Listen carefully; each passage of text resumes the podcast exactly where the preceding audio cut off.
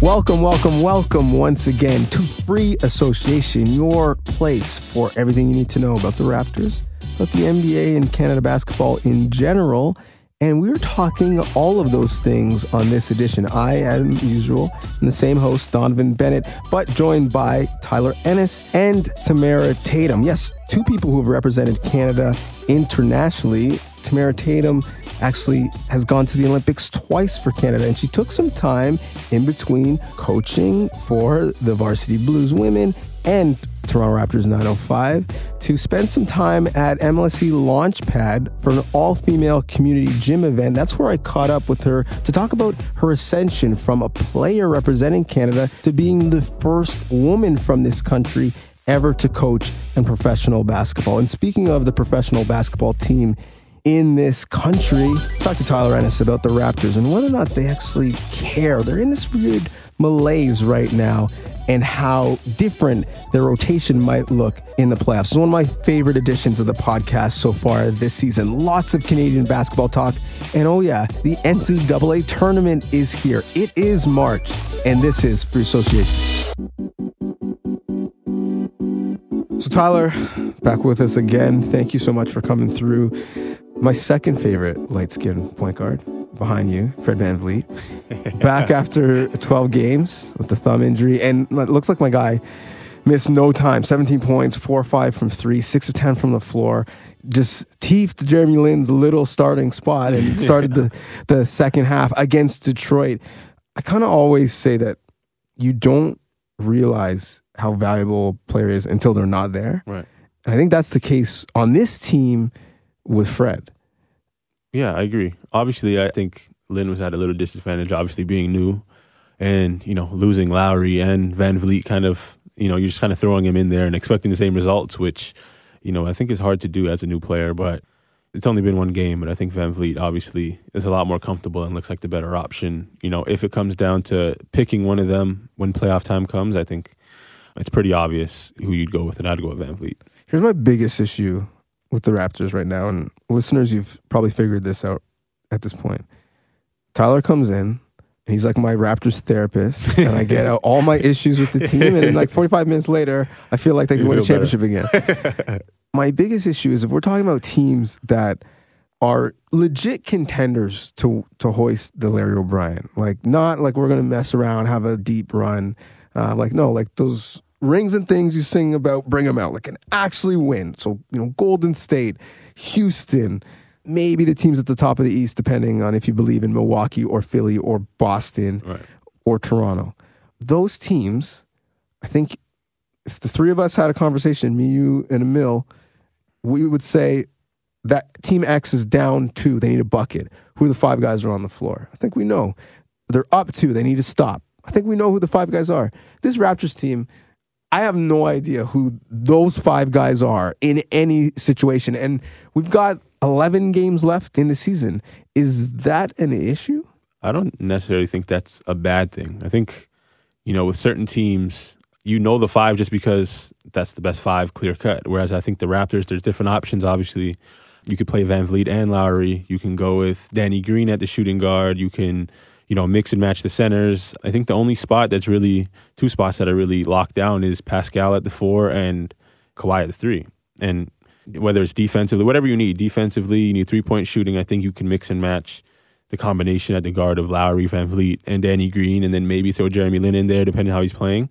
But um, I think it's a good problem to have for the Raptors being so deep and having so many players.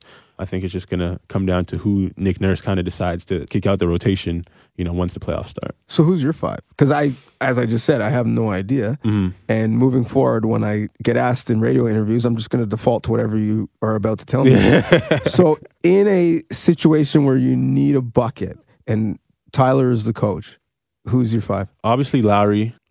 If we're playing the, the Sixers, I think is the only team where you really need a big out there, you know, whether at Serge or Marc Gasol to guard Embiid and, and kind of handle that. But if you're able to go small, I would play Pascal at the five. And I think, you know, the Raptors have done that a little bit, but, you know, I think that gives you more shooting, having Kawhi at the four, Danny Green at the three, VanVleet and Lowry, and that gives you three or four playmakers, depending how you look at Pascal. And you have shooting out there. I think it's just a matter of being able to play small and guard the other team on the other side. And the only team I could think of that really has a, a dominant center is Joel Embiid that you really can't, you know, expect Pascal to, to go out there and handle him by himself. Before we get to who your five would be if you needed a bucket, and let's say you needed two or better, because if you need a three, it's obviously a different conversation. But you mentioned Pascal at the five, which is something that coming into this year I thought I was going to see a lot. He's going to be like the East Coast Draymond mm-hmm. and be able to play five and, and create at the top. Haven't seen that a lot. Then Serge decides that you know he's not just studio gangster; that he's really about that life right. and goes and gets suspended. I'm like, okay, now you have no choice because you're not going to play Gasol 40 minutes a night. Right. You're forced to play Pascal at the five, but we're getting Moreland minutes for some reason, even though he's he may not be on the team in two weeks. Mm-hmm. Never mind here when the playoffs start. We're getting some Chris Boucher minutes, which I like because I love what Slim Duck adds to the table. But we haven't seen a lot of Pascal mm-hmm. at the five. Maybe they've done it at the place previously known as BioSteel, now the OVO Athletic Center, and they're just waiting to roll it out in the playoffs. Maybe Nurse isn't interested. Why do you think we haven't seen small ball from a guy who, when he was a coach in the G League, he played exclusively small ball in Nick Nurse? I think it's tough when you're playing Serge Ibaka twenty million a year, and mm. he's also playing well this year. And then you you add in Marc Gasol to the mix, but you also had JV before him. So I think it's tough to kind of just exclusively say, all right, we're going small just because we want to see Pascal at the five when you have good options at the five. I think it's more, you know, if you're playing Milwaukee, a situation when you're playing Milwaukee and Giannis is at the five, and then they have a bunch of shooters and guards around him, I think that's, you know, the ideal time. But, you know, I don't think, you know, it's a, a must to play Pascal at the five. I think we were watching the, the Laker game and he was bringing the ball up basically with uh, when there was only Jeremy Lin, you know, as a point guard on the roster, you know. But I think it's just the option the Raptors have. I think I would like it um, in certain situations, um, especially if you know they do make it to the finals and are playing the Golden State. That really forces them to do that because you're not going to have Serge Ibaka and Marc Gasol switching on to, to Steph Curry and those guys. So it's an option they have. I think it will come out in the playoffs, but I also think they have really good options at the five as well. So it's really up to Nick Nurse what he wants to do and how he wants to, to play it. None of this matters in terms of what happens in the regular season. This all matters in terms of how it impacts basketball in the playoffs, but especially for me as a fan. And I kind of watch the game of basketball through the lens of a football player because I, I used to play football and imposing your will on the opposition and I, making them change what they do to defend you. I hated when Dwayne Casey would say, "Oh, the other team went small." we got to get JV out of the I game. Agree, I agree totally. I would rather you say, okay, fine, we're going to punish you on the other end. Right. And force you to switch up in terms of the utilization or lack thereof of Pascal. I love to see Nick Nurse say, guess what? We're playing small. Mm-hmm. So you're big, that's killing us on the offensive glass. They got to guard, yeah. He has to either go sit down beside you or he has to guard. Right. When you as a player were seeing your coach – revert to making decisions based on what the other team did with their rotation. Was that almost like a sign of lack of confidence in what you're doing? I, I agree totally with what you're saying. I did think we had options, you know, whether that was Milwaukee or, you know, Houston, where we were able to kind of dictate the game, and instead we kind of played. If we're playing a team that's going small, we would go small, and instead of pushing the needle and kind of forcing them to adjust to us. But I think it just depends on the coach. A lot of coaches aren't willing to kind of put their neck out there and, and say, you know what, I wanted to go small. It was a bad decision, and you know I messed up and I lost the game. They'd rather go with what the obvious way to go is. If a team's going big, I'll go big, and then that way, you know, they're able to kind of guard their back when the media and whatever the owner asks. But you know, I always love coaches that were able to to kind of make moves and. If it was something great, then everyone in the rest of the league follows it because everybody just kind of follows what you know the successful team's doing. Like Golden State going small, now everybody wants to go small. But if the Raptors go big and they win, then everyone's going to go big next year. So it just kind of depends, you know, on the coach and how much freedom he has and how much confidence he's able to, you know, kind of show through his moves and the subs and everything like that. When we get to the playoffs, and it's been this way the last couple of years, when teams play Golden State and Houston, you know that Steph Curry and James Harden are going to be involved in every pick Right. and roll, whether it's mm-hmm. one four, one five. They're going to to the point where they might as well just start guarding that other guy, whoever they want to feature offensively. But those coaches don't panic. They say, okay, guess what? We're going to give you buckets on the other end. Mm-hmm. And so I would love to see that more from this current group in terms of the Raptors and how they use their guys and and see them impose their will with Pascal. Or it was one of my few issues, I suppose, with Casey. Getting back to those lineups and how you manipulate them, who would be your your five if you need a bucket? I would go Lowry one or VanVleet one, Lowry two, Kawhi, Pascal, and probably Gasol. Honestly, just because he gives you more of playmaking than Ibaka does. But saying that, I'd also switch out, you know, Gasol and put in Danny Green. Depending, you know, he gives you, I think, a little bit more shooting um, and spacing the floor for VanVleet and Kawhi and all them to work. But you have the options too. If whether Kawhi's injured or whatever, you you could throw in OG at the four. You could throw in different guys. You could throw in Norm in there as well. But I think that's the five I'd go with. I've seen the Raptors.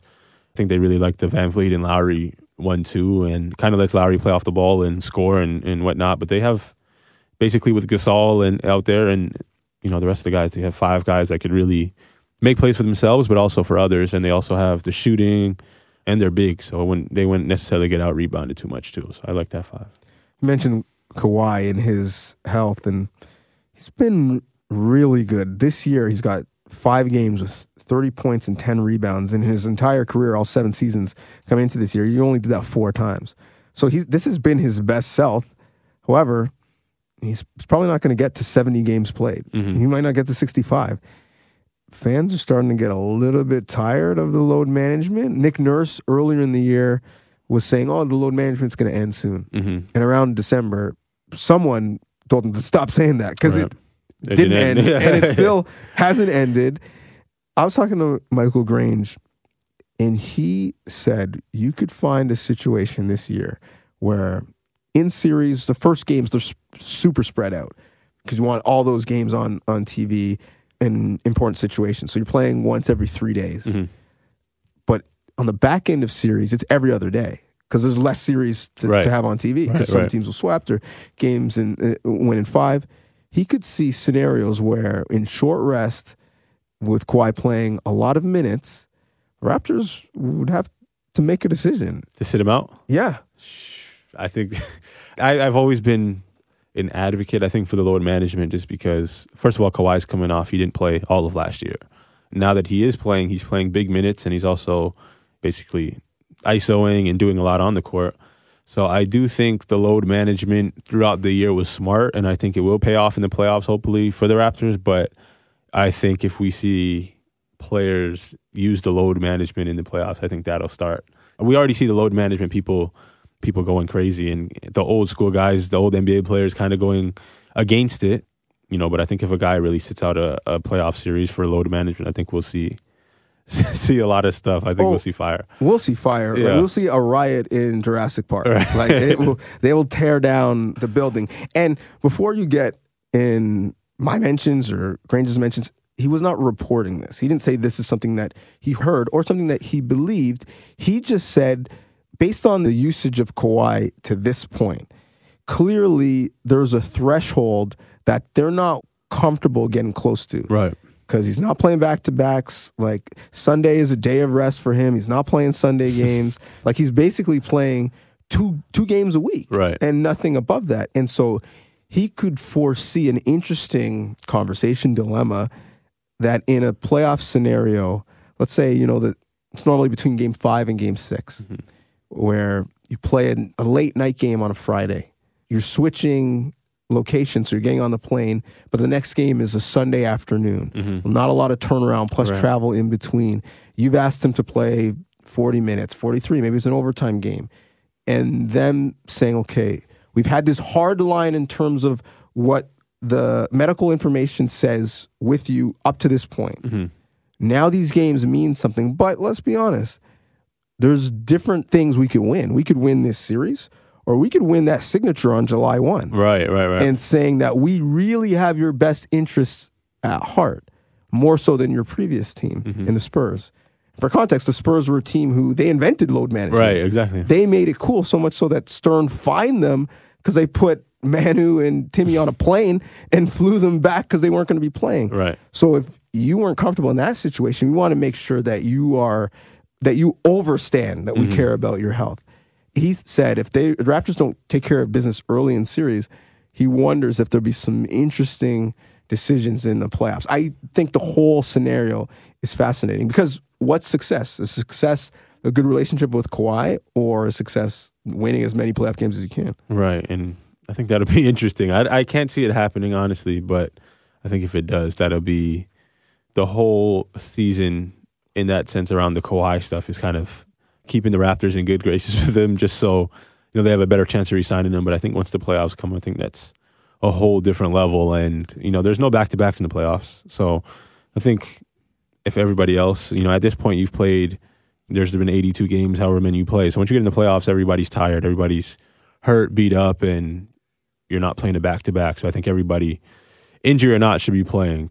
If it's not a serious injury, you know that you can't play through, I can't see a lot of guys sitting out the playoffs, even if it's contract year. We've seen, uh, I think it was DeMarre Carroll before he signed with the Raps when he, I think he hurt his knee, and I think they were playing Cleveland, Yeah. and he was kind of playing Dellavedova through it. got him. He still got paid. I think he, he had a knee issue, you know, end of the season, whatever. So yeah I think Raptors fans wish he didn't get paid. Right.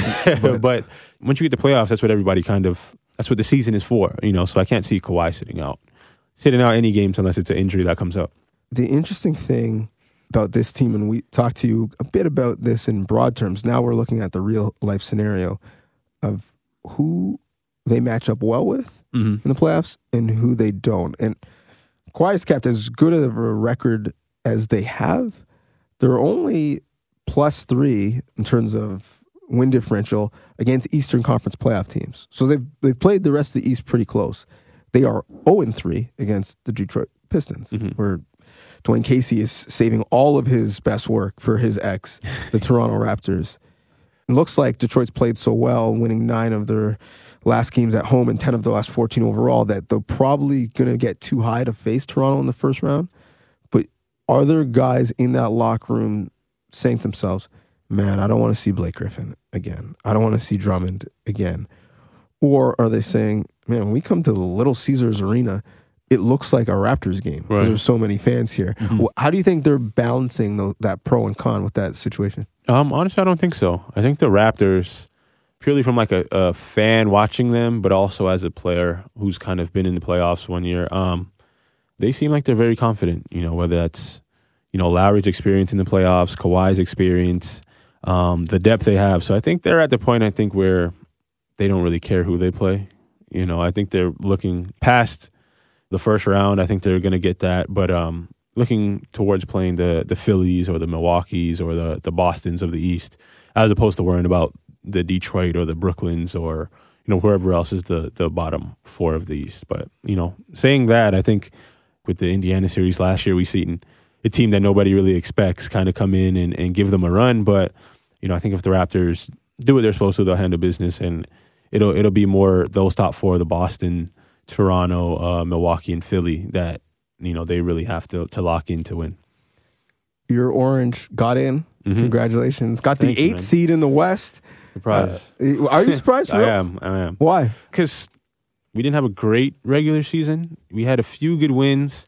Obviously, the Duke game was a, a huge win, but um, we also had a couple bad losses, especially in the dome. That's that's not something Cuse fans are used to, especially me being a, a, a bitter old alum, you know, of Cuse. But we see in the tournament when Cuse plays, I think it's a it's tough for a team to to go and kind of get ready for the zone within a day or two of the tournament, you know. So unless we run into a, a old Big East rival or a ACC team, I think the Cuse could kind of surprise some teams. I love how you say we. You were there for like seven months. I, I, I know, but I you know I'm not attached to any other university, so so this is mine. so how do you like your chances? You got Baylor in the first round, the number nine, eight nines at the best of times Tough, yeah. are tough to predict because it pretty much is a 50-50. The only difference is who's wearing home whites. Two uh, programs who love to recruit Canadians. How do you like your your seed? Your the way the bracket falls for the Cuse. Um, honestly, I haven't watched Baylor the whole ten this year, so I'm gonna go with Cuse against them. But um, I think they have a, a okay squad. There's games where they, they come in and, and look great. There's games they look terrible, but you know we've seen that with the I don't remember what year, but it was the the Malachi Richardson year Mm. where you know they there was games they looked terrible, the games looked great, but you know they hit their stride going into the tournament and and made a run and surprised a lot of people, including myself. What are you expecting from the Canadian Oshae Brissett? You know, I think he's a lot more aggressive. I talked to him personally. You know, I think last year he was kind of surprised, but this year coming in, and, and that's another thing that I argue is that college. A lot of if you ask a lot of NBA players, they talk about how how much harder it is to score in college than it is the NBA. And you know, with Oshae kind of coming in under the radar, he was um, a surprise. And this year, I think teams are able to kind of scout him. He's had his good games, he's had his okay games, but he's due for a good stretch of games. So hopefully, it comes you know in the tournament time. What is the Selection Sunday event like? An event being having television cameras sit and film you guys sit and watch TV. Right. What was that? What was that experience like? Um, I think for us it wasn't as exciting as you'd think. You know, as a fan, it's great because you get to see the whole field, you get to see where your teams are playing, you get to see everything. But as a player, um, we were fresh off of losing in the ACC tournament, so I think we came straight out of practice and kind of sat down. But it was more so the excitement of seeing where we're playing and who we're playing. It's not not as exciting when you see the teams that don't know whether they're going to get in or not, and then get that you know, initial surprise of like, okay, yeah, we got in. But, you know, we knew we were going to be in the tournament. I think we got a four seed. So we were kind of disappointed about that because we kind of let it slip. We were the number one team in the country for the whole year, basically, and then lost a stretch of like, you know, over a stretch of like eight games, we lost a bunch of those. So we kind of just kind of were trying to lock in and we were playing in Buffalo. That was that was the most exciting thing just because we knew we'd have uh, we'd have a, a ton of Syracuse fans come down. Yeah, I remember that. I was there. I want my three bills Canadian that I paid on StubHub for those tickets. Should have hit me up. Dyshawn Pierre and the tickets, Dayton man. Flyers upset you in the first round. What I want to know, and I don't know if you know if you've heard from any of the dudes who are on these teams, are especially in the age of social media, CBS can't just send cameras to the schools, to the gyms, to the meeting rooms of schools who are in the tournament because all those bubble teams who have no camera show up know that they're not in. Right. So they basically have to send some fake cameras to a Oh. bunch of places, knowing that these teams are not going to be shown on um, TV. I want to know what that experience is like. Like some guy standing behind a camera, just like basically Faking it. waiting for seven o'clock Eastern for him to be able to like unplug. Right. That's like the reality show I want. Like your bracket bubble has been burst. Right, right. A funny situation that reminded me of was the draft. So being in the the green room. Uh, my year was the first year they invited like I want to say twenty five to thirty guys. So they invited basically whoever they thought was gonna be in the first round. Mm-hmm. Whereas I think before it was only the top fourteen they thought. So my thing was like once they, I got the invite, I thought it was fourteen. So I'm like, dang. The last thing I want is to be the last person in this room and slip to whatever. But you know, it was like twenty of us. But they'd always um, we knew Wiggins was going first. Oh, You knew that. We knew Wiggins was going first. So you know Embiid, Wiggins, No, we knew it because And of the injury, or just because because of the injury, and I think whatever it was his back. So everyone's like, "Oh, we don't know how serious, or Right. whatever." But they'd always bring out a camera to the guy, Mm, but they'd also bring out some fake cameras and kind okay. of we'd kind of guess like they'd bring out two cameras and go on two guys, so you knew it was going to be one of them two. but uh, luckily, I wasn't the guy that got the fake camera while I was in there because I would have been pissed. Like, all right, but Right. um, for the most part, you know, I think you they told me right when the um I got 18th pick and right when the 17th was done, my agent told me, "Do you want to be surprised or you want me to tell you ahead?" I'm like, "No, tell me ahead." What if I'm texting or something, you know? Right. Uh, and so um he told me, and you kind of got to hold it down and just million uh thoughts running through your head, and you tell the people you want to tell, like, okay, this is where you want to film because I'm about to get drafted. But right. you know, it was just a a funny situation. But I, I don't know. Maybe they the teams are on the bubble, don't see a camera, and they're like, well, this this might be it. We might go NIT. So Yeah, I feel like they have to send a camera or like actors who are pretending they're a camera crew right. to those spots just so that nobody tweets like or FaceTimes and it's like, yeah, well, no one's here, so So it's a wrap. we, we know we didn't get in. It's funny that you said to your agent you wanted to know because all the thoughts that would have been going through your head. My thoughts would have been like exclusively. I woke up in a brand new Bugatti. Like Right. that's what I would be thinking. I would have already spent the money. Like Google, okay, 18th pick. What's the slot? How much? Okay, spent. Don't don't care about taxes or anything else.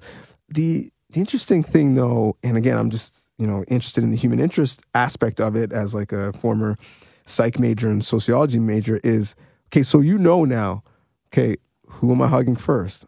Mom Dukes first, pops, bro. Like how how am I how am I working this? Do I want to put on the hat like cocked to the side or straight? I would have like played out the whole thing, and it was Stern still at the time. No, right? first year. Oh, it was the first year First of silver. year of silver. Yeah. Am I just business shaking hands? Right. Am I going with the, like a little dap or the hug to the commish?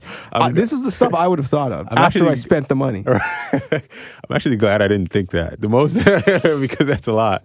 But no, um, because you have like I think they gave you a number. I think six people at the table, so your agent's one, and then whoever else you pick. So like it was like set. Like my brothers, my parents, my agent. Boom. Like you know we didn't have to. My sisters were too young and whatever else. But Were you single at the time?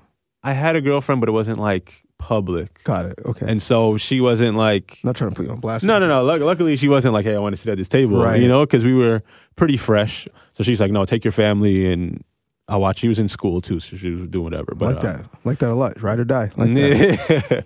but um, I was more worried because they they kind of whoever does your outfit kind of gives you these shoes and it's dress shoes. So we're not as an 18, 19 year old kid, you're not used to walking. So I'm like, just don't trip. You don't want to be the Mm. first guy that trips walking up them stairs and then there's the person rushing you right when you get drafted. Like, all right, come on, we got to go. Like, come, come on, come on. So yeah, you just got to ignore them and just like, all right, I got to at least dap up everyone in the table Right. your boy on the way that you play played with, whatever. But um, you have like a meeting with Silver or like a lunch before, so you meet him. So I gave him like a little bro hug. So hopefully he hires me as the assistant commissioner when I'm done playing. Yeah, yeah.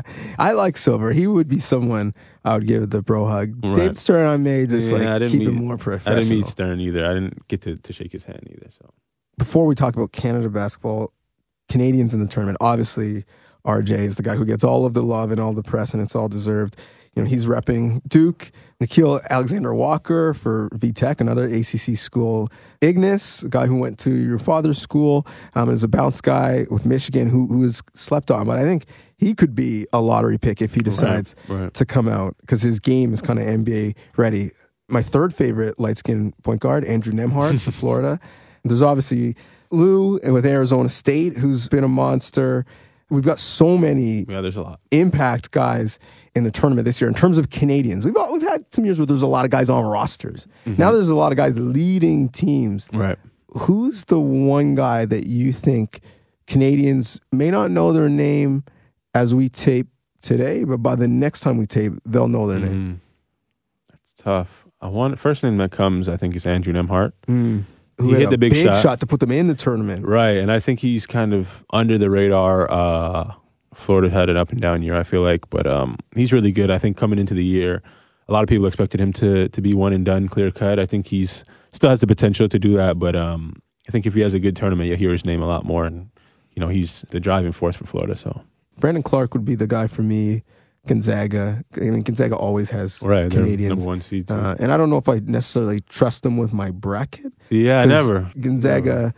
There's always a shot of like some Gonzaga dude on the ground crying, Right, um, and not tears of of happiness. So I, Gonzaga and Virginia, like you know, fool me once, shame on me. Fool me Right. like my entire year of filling out brackets, and then uh, I'm not going that way. But Clarke, since their draw is a little bit easier, I think he could have some monster games. Do you fill out a bracket? Yeah, every year I usually do.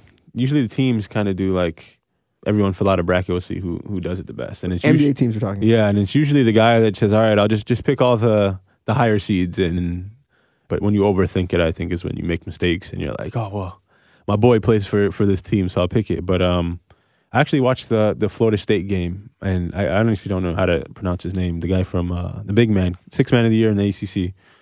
I think he's another guy who a lot of Canadians don't know, and I think if FSU wins some games, then you know he'll be out there as well.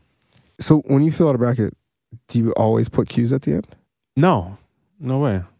How far I think they'll go, yeah. Right. You know, or or if I do, you know, two brackets, I will. But you know, you kind of got to be realistic. And I think the the year, uh, the Malachi Richardson year, they exceeded where I thought they'd go. So Speaking of brackets and Canadians going far, the World Cup group selection is done. Canada is in Group H, which means they are grouped with Senegal, Lithuania, and Australia, which is virtually the group of death. And right, the World Cup, I mean, would be nice to win. Ultimately, what matters for Canada if you haven't been paying attention, is you need to be one of the top two teams in the Americas for a bid basically to the Olympics the year after. One of the squads in the Americas is, you guessed it, the United States of America. So virtually the rest of Fight the, for one spot. the rest, the rest of the teams are fighting for one spot. That group is really tough when you look at the amount of NBA guys from Australia and from Lithuania. But I'm of the belief that if Canada has their best players, they should feel confident walking into a gym and playing anybody but the USA.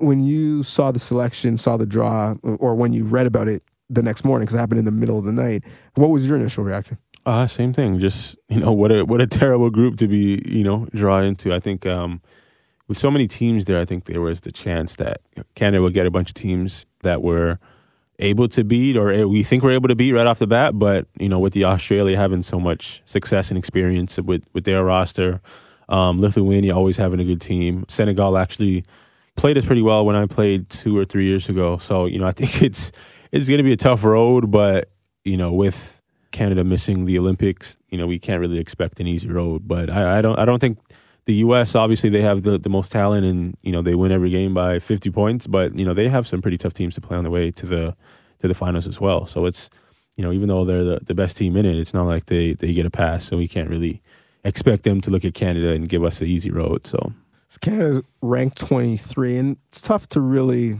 put much stock in that ranking because the majority of those games were played without NBA players. Right, right. The way FIBA has changed uh, their qualification process, but relative, just so you know what we're talking about, Lithuania is ranked sixth, Australia is ranked 11th, and even Senegal is ranked 37th. So you look at that average of an average ranking of 19.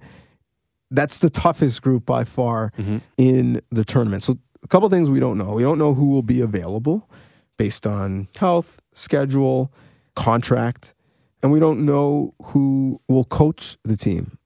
Rowan Barrett, the new GM of Canada Basketball, no longer the assistant, um, as Steve Nash takes a step to the side and is an advisor.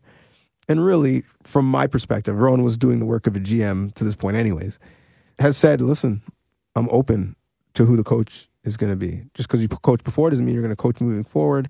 And just because you have a Canadian passport doesn't mean you're going to be the coach either. I, I want to get this right. I want the most qualified person.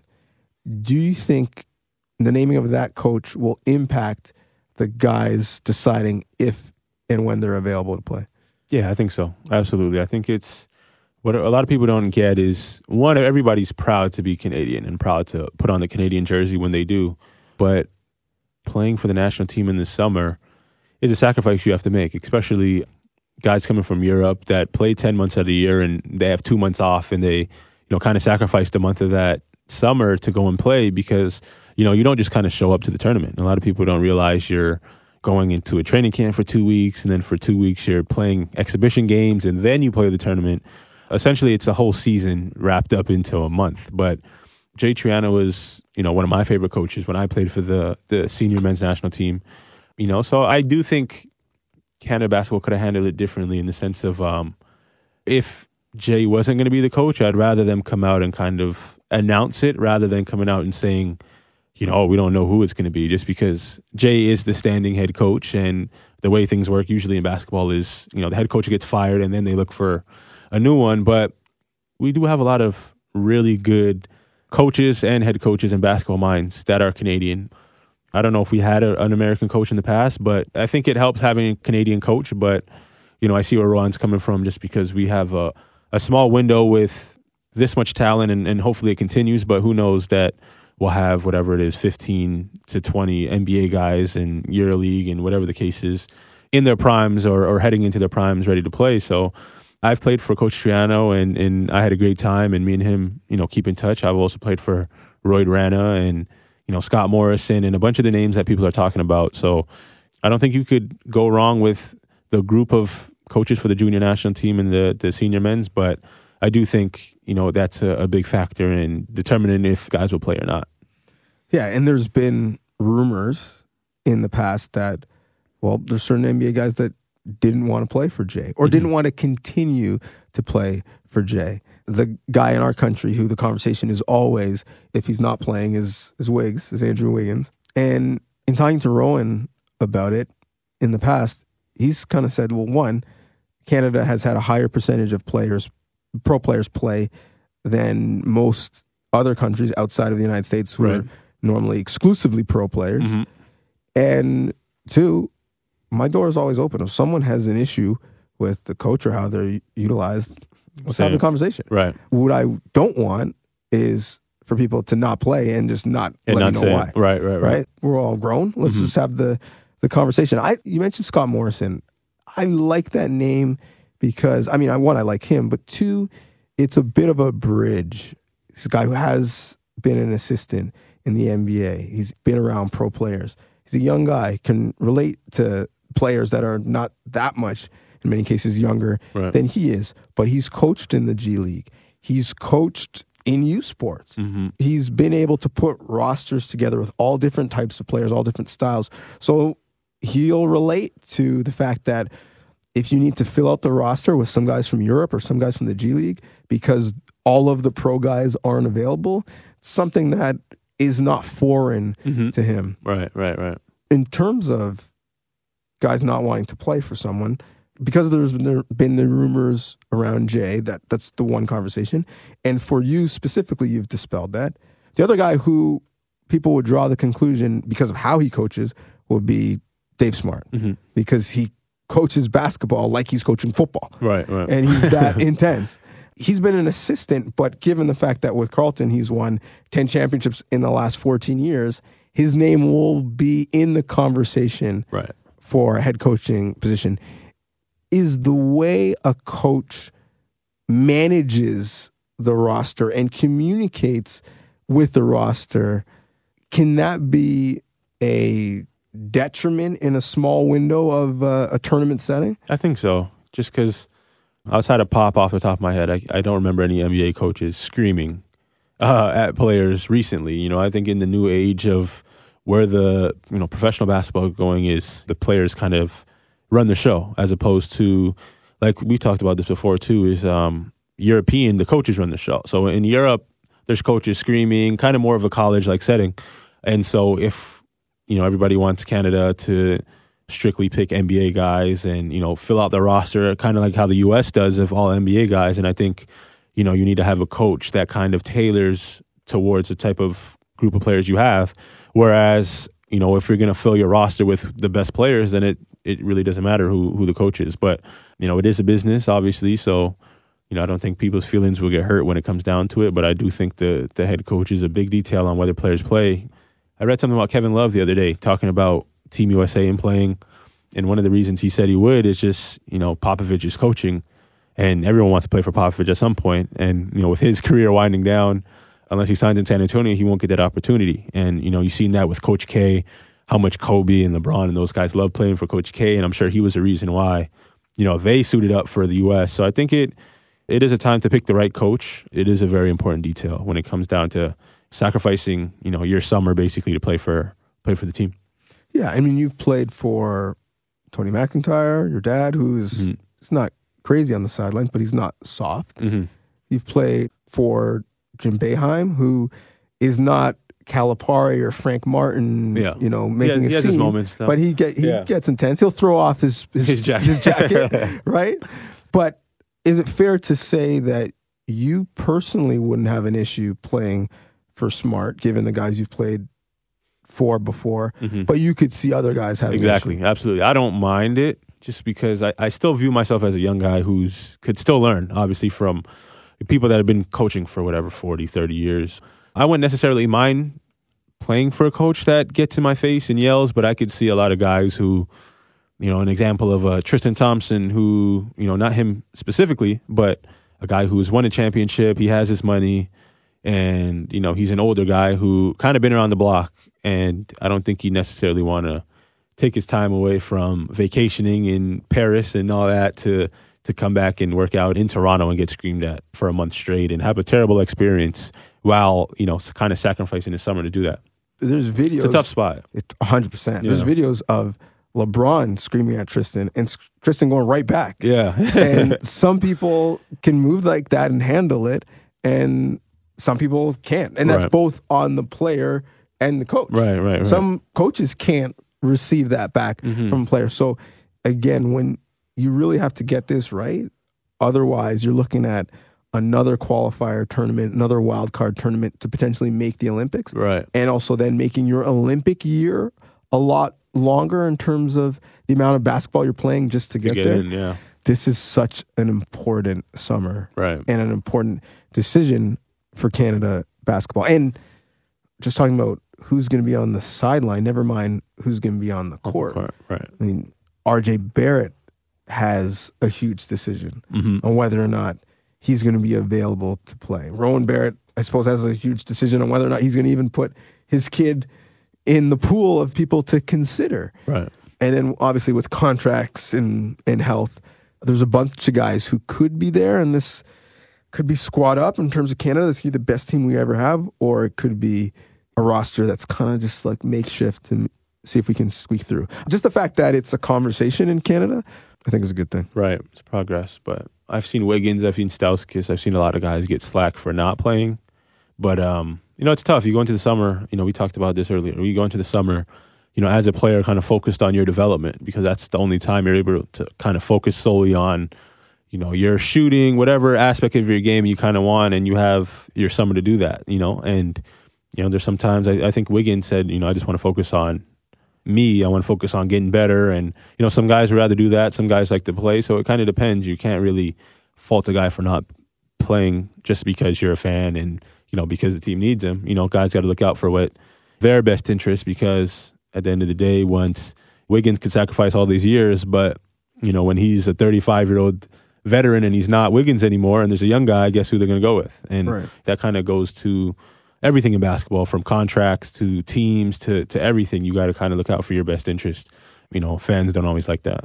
Here's where I think this conversation needs to get to because you're right. The sole onus is on the player and people basically labeling them as unpatriotic if they put themselves 1st Mhm. and country second, as if they're like war soldiers and they're supposed to just run off and represent the country and not care about their own well being or their families. Here's where I would like to see the conversation get to in a bit more realistic fashion. People make the comparison of, well, if you're a hockey player and you're asked, you're always going. If you're a soccer player and you're asked to go to the World Cup, no one says no, you're Mhm. always going. Yeah, the difference in money that a potential athlete could make if he scores a great goal at the World Cup or is wearing certain cleats at the World Cup or if he's in, in a Hockey Canada ad, Mm-hmm. that's part of their brand. Right. For basketball players, all of that stuff off of the court comes from how you perform in the NBA, Absolutely. Yeah. not in how you 100%. perform in the FIBA qualifiers on DAZN. Right. Like right. that, it's just economically, it doesn't make sense. So until Adidas says, "Yo, Wiggs, we paid you a lot of money. Yeah, we want you. We're going to need you at the Olympics." Right. And the only way we're sure you get to the Olympics is if you are in this qualifying tournament, because we want that new, you know, Adidas bounce shoe to come out in an Olympic colorway Yeah. right? Like I think that's where the conversation needs. And if that happens, that's a great outcome for you guys. Mm-hmm. If Jordan Brand is saying, Tyler, you know, we got some heat for you once you get to the Olympics, that's great for you. Right. Right. Right? That's great for your your profile. Right. So I, it's not just the players. I think it should be a conversation around corporate dollars in Canada and how are we making this experience worthwhile and something that people want to be a part of. Right. And I think every player wants to kind of go to the Olympics and, and experience that. Everybody wants to play for their national team, you know, but it's just a, a really tough situation for guys, especially contract years coming off injury, whatever the case may be. I think every year we've seen something, you know, certain guys deal with, with certain aspects of their career that they have to put themselves first. And I don't necessarily blame people turning down, you know, something that's not their sole income if it's going to, you know, better them in the season. Well, the good thing is we're getting to the point now where we're so deep that you know Shea having a nice year in his first year, and as I said, five, six, seven impact guys Mm-hmm. in the tournament that could be lottery picks. There's going to be enough guys that at some point Rowan's going to be like, "Yo, listen, I got 15 spots on the plane that's going to Japan, that's Mhm. going to China, wherever the tournament is. You guys want them or not? Mhm. There's going to be filled by pros, so it's up to you. At some point, people are going to be begging to get in rather than Begging for players, right? than Rowan begging guys to play. So it's been good. But you have proudly represented Canada. So Mhm. for that, thank you. Appreciate you, man.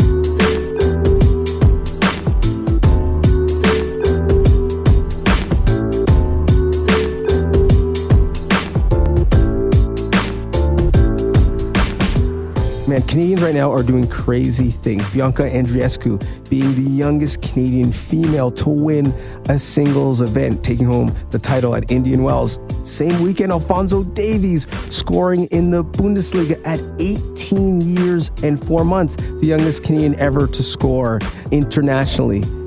And you know where I saw that Bundesliga goal? On Sportsnet now.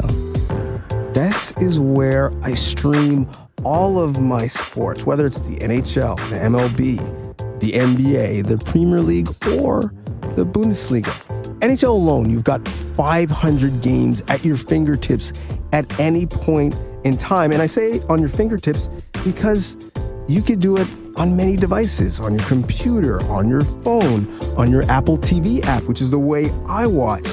And there is so much sports going on right now. This is the best time of year for sports that you have to use the split screen view to make sure you consume it all. That's why you're using Sportsnet Now, or you got that money, Sportsnet Now Plus, instead of the traditional cable, which I use as well. But I need to consume all of the content. Make sure you're signing up for Sportsnet Now, right now. I don't know what I'd do without it.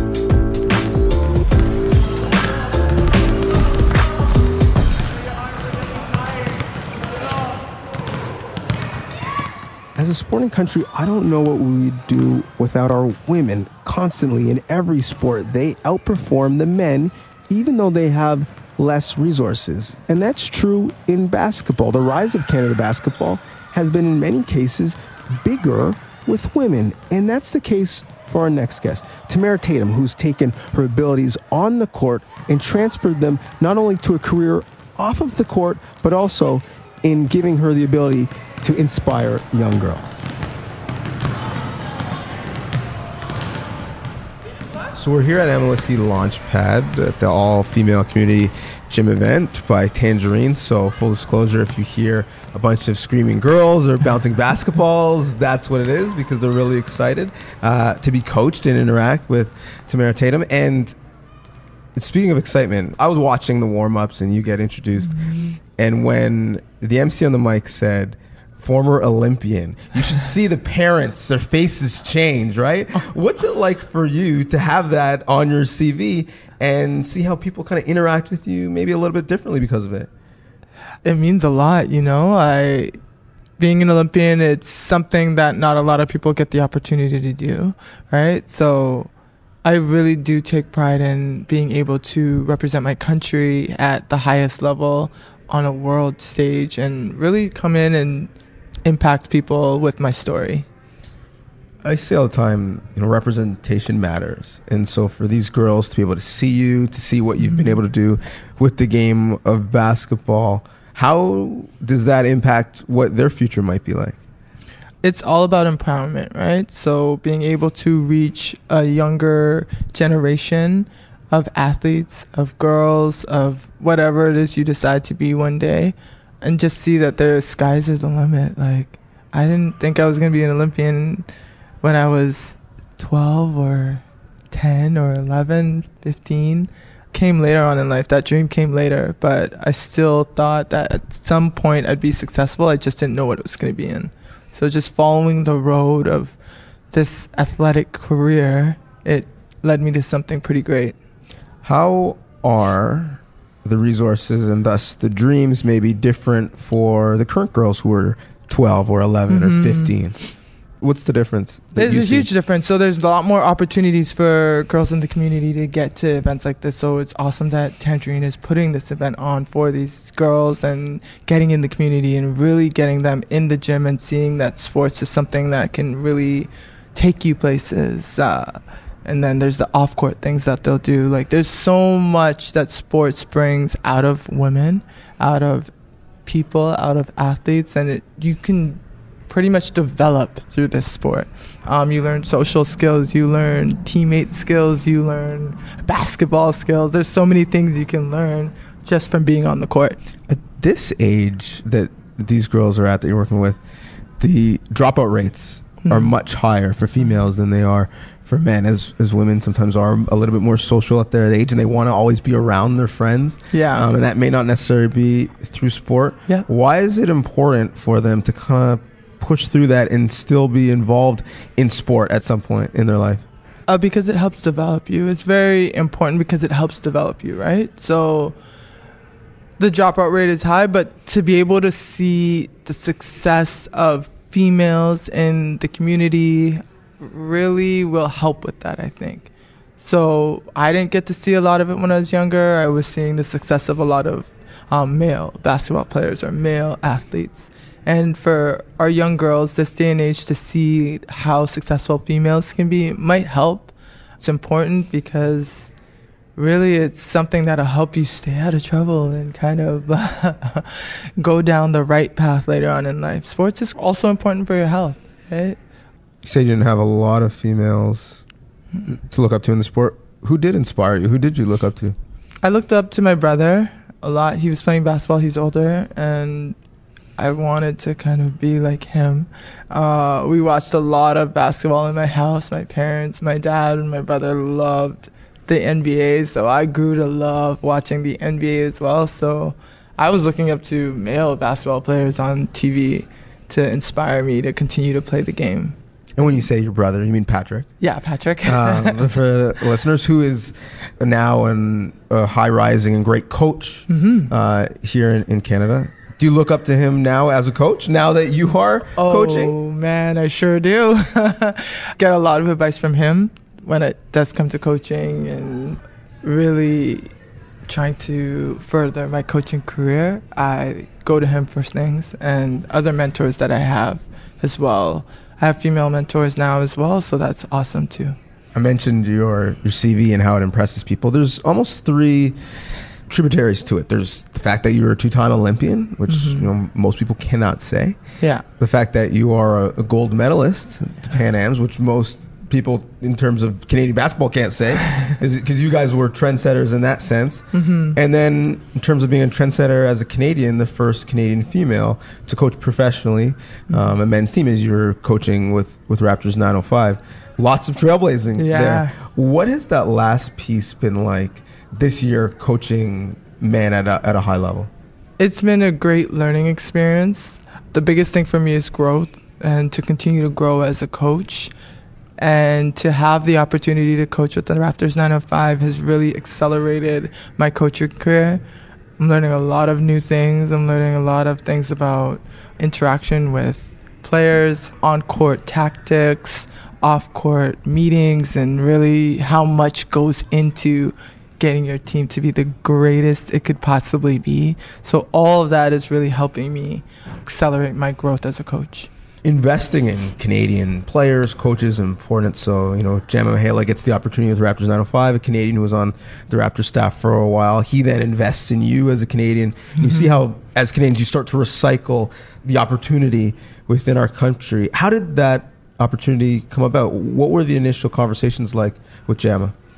It was pretty good. He called me. We got on a phone interview. I was literally just coming back from I think I just got back from a trip. And I got on the call with him and it was great. We probably talked for about an hour just about basketball and what I wanted to do with it and right there I knew that this is what I wanted to do with him and I was hoping I'd get the opportunity and he gave me that opportunity. You're going through that door first, but obviously you want to open it wider for others to come through after you. Do you feel that pressure that you have to kind of show and prove, and you don't want to necessarily be a reason why people say, "Well, we gave we gave Tatham a chance and that didn't work out." You know what I mean? I don't feel pressure because at the end of the day, I'm going to try and do the best job I could possibly do within the role that I am at. Of course, it's nerve wracking to start at the beginning because I've never coached um, male athletes, uh, never coached at a higher level. So to get the opportunity, it was a bit. I was a bit nervous at the beginning, but just being in it and feeling very welcomed by the guys and the coaches that made things easy. There's a thought that we want our women to have these great opportunities, and that often comes on the men's side. But also, if we're losing some of our best women coaches to the men's side, how are we developing the female side? Where do you, you kind of stand on that theoretical argument? You know, it's all about opportunities. So, just like today, all these girls are getting the opportunity to take part in this event with Tangerine and to be in the community. Like, it's opportunities for you to see what's out there and to really be inspired through that. So, getting the opportunity to coach on the men's side, it's something that hasn't really been a focal point in the past. So, just getting those opportunities is cool. I don't think it's a matter of losing us to the men's side. It's a matter of really being able to get the opportunity to coach, uh, whether it's men or women. I don't think we should all be looking at like, oh, you're coaching men, they're losing you, this and that. No, I think it's just the opportunities that it's out there for us, and I think we got to run with it. Whatever you have and whatever your heart is feeling, whatever passions you have, that's what you go with. I don't think just staying in women's basketball because I'm a woman, I should be doing that. If that's what I want, if that's my passion, that's why I should be doing it. Is there a tangible difference between coaching men and women? I think it's more so coaching pro versus varsity mm. um, rather than women versus men. Mm-hmm. You're coaching pro athletes, it's different. they are getting paid to play, and there's not much you can do with certain um, things that happen they have a life. This is what they do. They're only playing basketball. Coaching varsity athletes, they're going to school. That's their first priority. And then you're there to also develop them into hopefully one day becoming pro. So it's a huge difference in that aspect. Um, women versus men, I don't, I really can't say because it's pro. I'm coaching pro men versus varsity women. Another part of the sports conversation is equal pay, and you mentioned men are focused on basketball, oftentimes women, even when they're pros, had to do something on the side or had to play multiple seasons, both domestically and internationally, to be able to make ends meet. What can we do to foster more opportunities for professional women to be able to focus solely on being the best pro athlete they can be?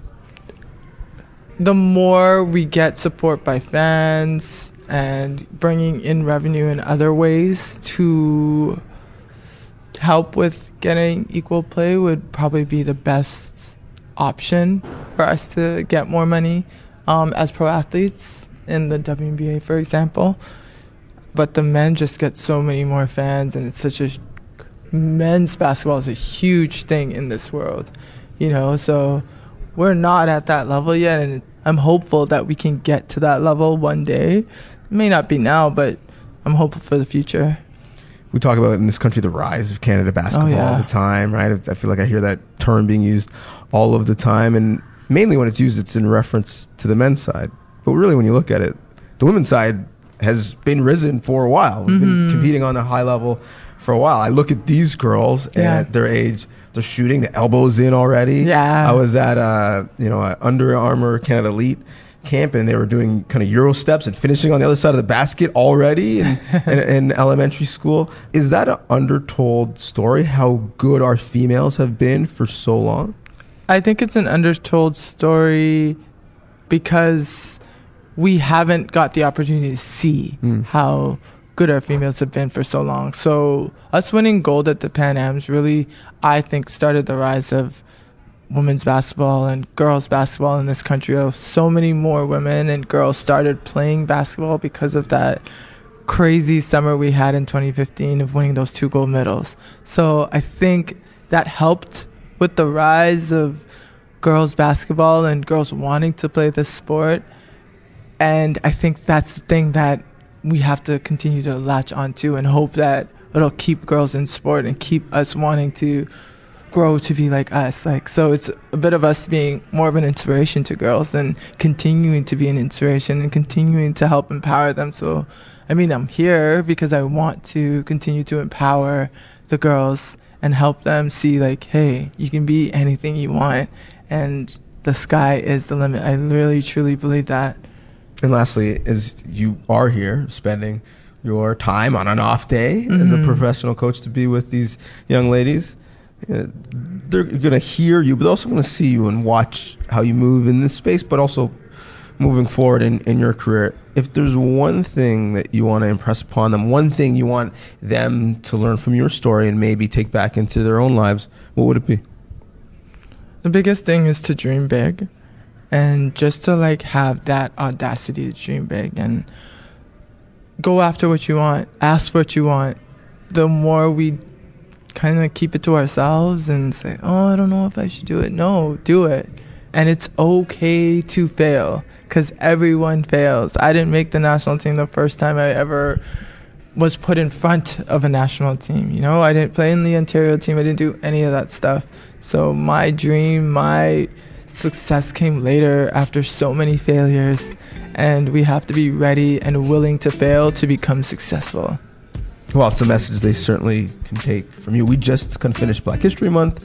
Now, in the month of March, we're moving into Women's History Month. This is going to be crazy for you maybe to hear, but you're going to be a figure that's referenced in both those months when these girls are older. That's how much you've dreamed big in your short career. Thank you so much for all you do uh, for the game of basketball and for these ladies. Thank you so much for having me.